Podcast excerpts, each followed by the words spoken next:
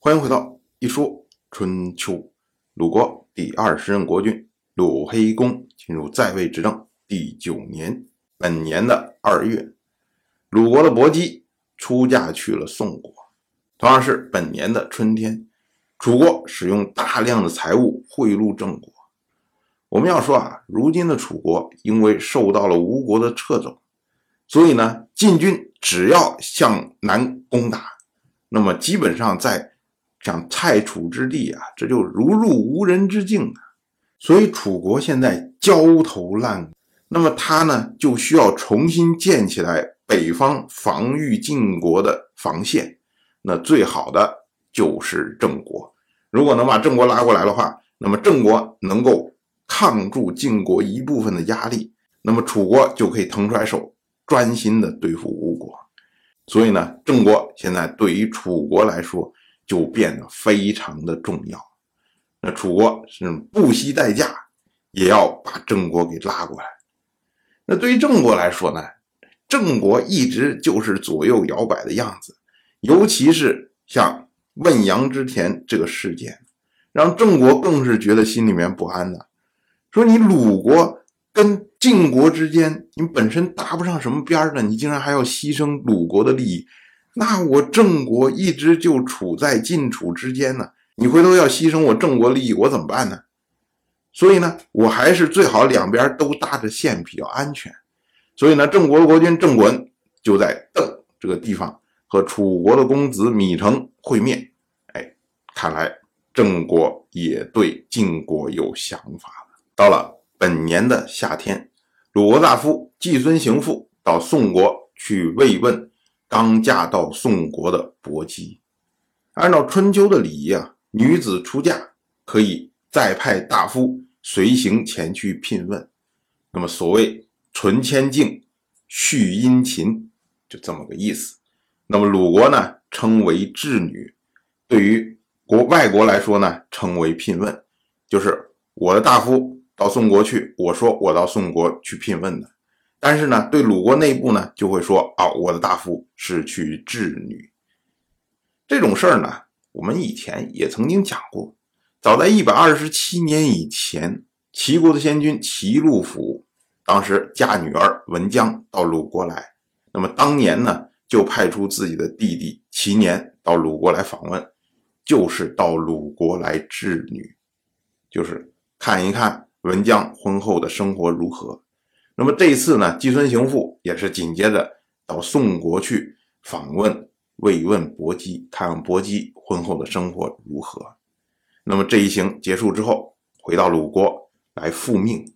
当时呢，鲁黑公就宴请他，因为啊，这位伯姬啊，她是鲁黑公的母亲穆姜的女儿，也就是是鲁黑公的姐妹，所以呢，穆姜很关心。鲁黑公也很关心，那么季孙行父因为带回来了伯姬的消息，所以呢，哎，就摆个宴会。一方面呢是酬谢他跑这一趟辛劳，另一方面呢问问那边情况是什么样。在宴会上，季孙行父就赋了韩义的第五章。这个韩义啊，出自《诗经·大雅》。第五章呢，讲的是一个古人，叫做绝父。绝父呢，这个人孔武有力，比较有才能。他要嫁女儿，所以就找来找去，找来找去，结果发现韩这个地方最好，于是呢，就将女儿嫁给了韩地的国君。那么女儿在那边过得也非常的舒适，名声也非常的好。所以呢，季孙行父父这个韩义的第五章，就是将鲁黑公把他比喻成了绝父，说：“哎，说你鲁黑公，你。”非常的有才能、有德行，然后呢，将宋国的国君宋霞比作了韩国的国君，将宋国呢比作了韩国，然后也就是说呢，哎，我们伯姬嫁过去之后，然后呢，和宋霞之间两情相悦，生活美满，所以呢，您鲁惠公、穆姜，哎，你们就放心吧，就这么个意思。当时呢，穆姜。他并没有在宴会上，他在东房。我们要说啊，按照诸侯公室的制度，他是陆寝以北的这个房间中间被称为室，那么左右两边被称为房。从房到室有通道可以过，因为姬孙行父这次回来，鲁惠公宴请他，就是要听他在宋国的见闻，要听搏击的现状。所以呢，这位木匠虽然没有出席宴会，可是呢，他就在隔壁的房间里面在听。那么一听季孙行父赋韩义的第五章，哎，当时觉得非常的开心，所以就从屋里面走出来，然后对着季孙行父再拜几首。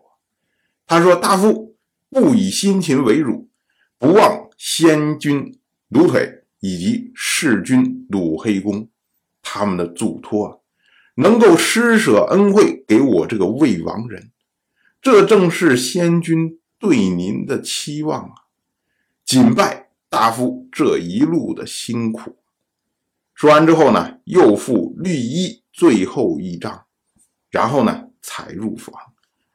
所谓绿衣呢，它是出自《诗经》的北风。最后一章就是“我思古人，识获我心”，意思就是说，哎，您讲的这个东西啊，我太开心了。当然，我就这么一说。您就那么一听，感谢您的耐心陪伴。如果您对《一说春秋》这个节目感兴趣的话，请在微信中搜索公众号“一说春秋”，关注我。您不仅能得到《一说春秋》文字版的推送，还可以直接和我互动交流。我在那里等待您的真知灼见。